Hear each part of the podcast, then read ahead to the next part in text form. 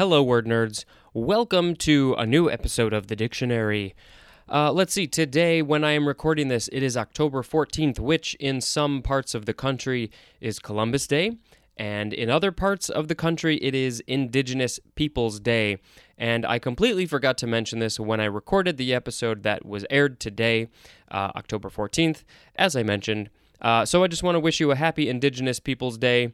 I'm not going to mention Columbus Day again uh, because some stuff happened, and um, yeah, it's not. It was not so good for the people, the indigenous people. Okay, the first word for this episode is arena virus. This is at the bottom of page 65, uh, and we will be going on to the next page. So this is a noun. It's just the etymology on that page. We got to move to. Uh, this is a noun from 1971. Any of a family of a single stranded RNA viruses having a dense outer lipid envelope covered in numerous club shaped projections and including the causative agents of lymphocytic choriomeningitis and Lassa fever. The family mentioned at the beginning is Arenaviridae. And let's go back a page to look at the etymology which is from the Latin arena, which means sand, plus virus, the Latin virus or virus is probably how they would pronounce it, uh, which is from the fine granule seen in cross sections of the virion. So I guess it's not typically the word virus that you think of, although I guess it could be. I was a little confused by that definition if you couldn't tell. Now we have arene or urine. Uh, it is spelled A R E N E. This is a noun from 1956, an aromatic hydrocarbon as benzene or naphthalene, naphthalene, N A P H, uh, geez, N A P H T H A L E N E. I think you can see why I was uh, thrown off there. All right, now we have Arenicolous. Sure? Arenicolous. A R E N I C O L O U S. Arenicolous. This is an adjective from circa 1859, living, burrowing, or growing in sand. And now, well, from the last episode, now I know that the R uh, A R E N prefix means sand. I probably won't remember that, but I do know it. So living, burrowing, or growing in sand. So I'm, there's a lot of creatures that live in the sand. So they are Arenicolous. Next, we have aren't. Uh, you don't usually see these conjunctions in the dictionary. Um, A R E N apostrophe T. This is from 1675. One, the definition is are not, as in they aren't here yet. Number two, am not. It is used in questions, as in, I'm right. Whoa, that came out weird. I'm right, aren't I? Now we have areola. Uh, this uh, looks like it has, well, no, it just has one. Anyway, um, this is a noun from 1664 a small area between things or about something, especially a colored ring as about the nipple, a vesicle, or a pustule. Uh, so this is just a general term for uh, a small area between things or about something. I think you could also say around something. I'm not um, entirely sure.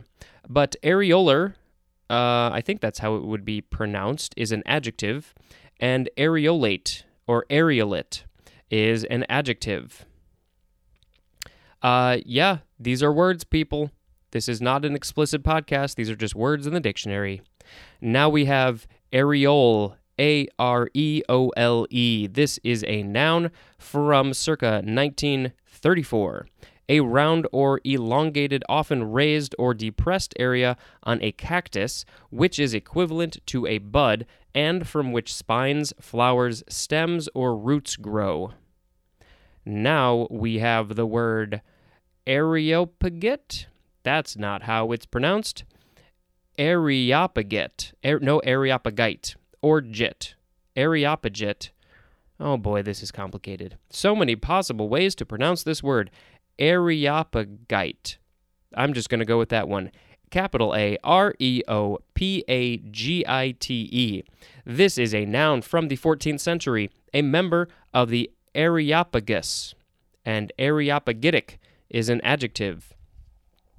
I hope that Areopagus is the next word. Oh, look at that, it is.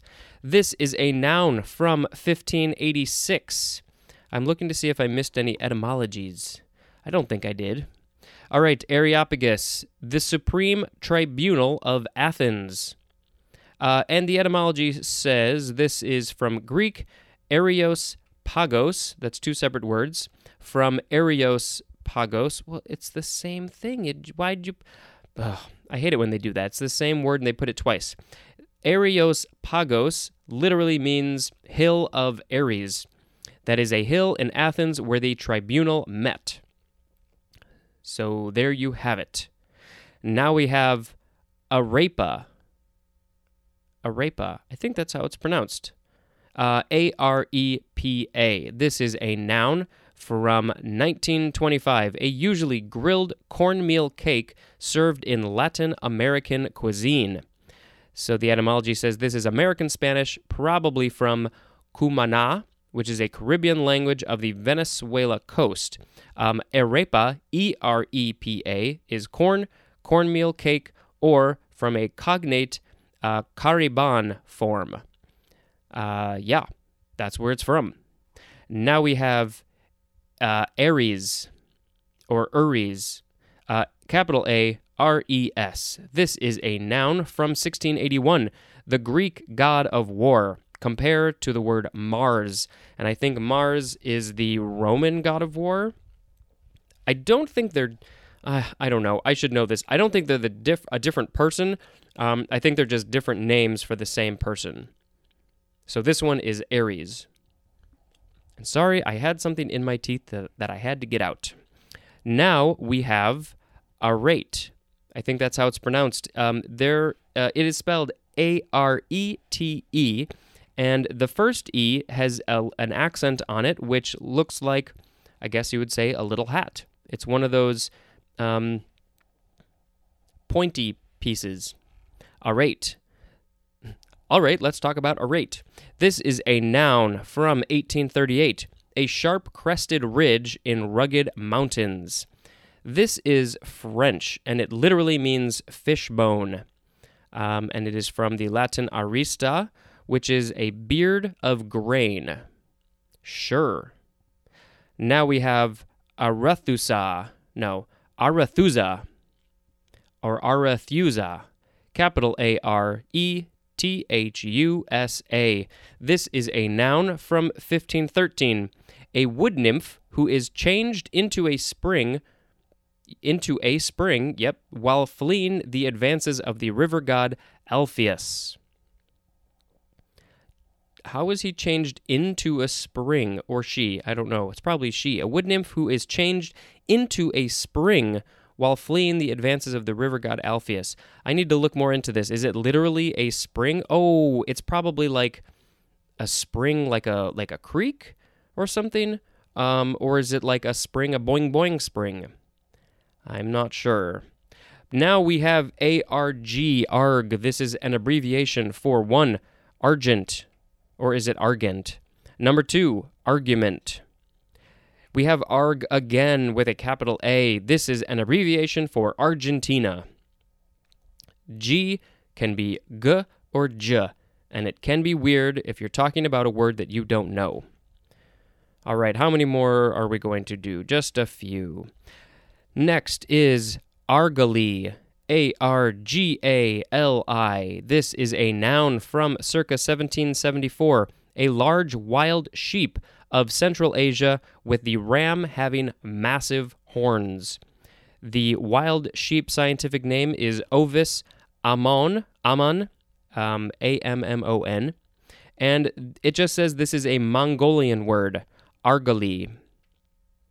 Next, we have Argand, or uh, actually, I think it's Argand diagram, capital A R G A N D Second word, diagram. This is a noun from 1908, a system of rectangular coordinates in which the complex number x plus iy is represented by the point whose coordinates are x and y. You science math people know what this is. This is from uh, Jean Robert Argand, or Jean or Jean, however he pronounces his name. He died in 1825. He was a Swiss mathematician.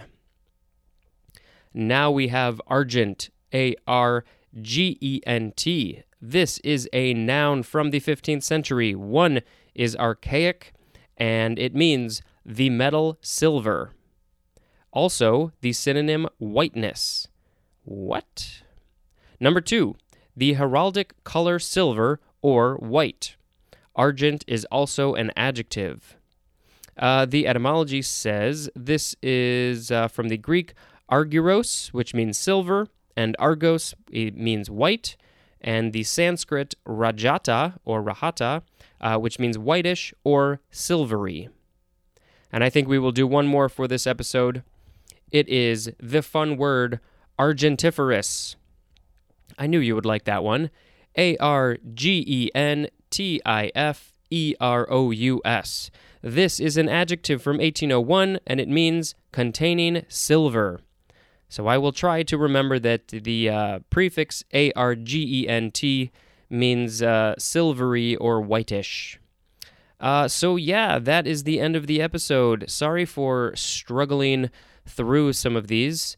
Um, you know, it's it's hard to pick one. There's part of me that wants to pick areola just because I feel like there's a lot of censorship these days. There's a lot of women. I see a lot of uh, celebrity women, usually comedians, um, posting things on Instagram that says "free the nipple." Um, so part of me is very tempted to post a picture on Instagram, which I now have an Instagram um, of a- an areola, I guess.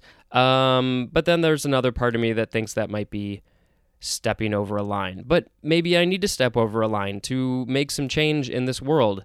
I don't know. Um, but I guess the backup word of the episode will be argentiferous because that is an amazingly fun word to say. All right, that's the end of the episode. Thank you and goodbye.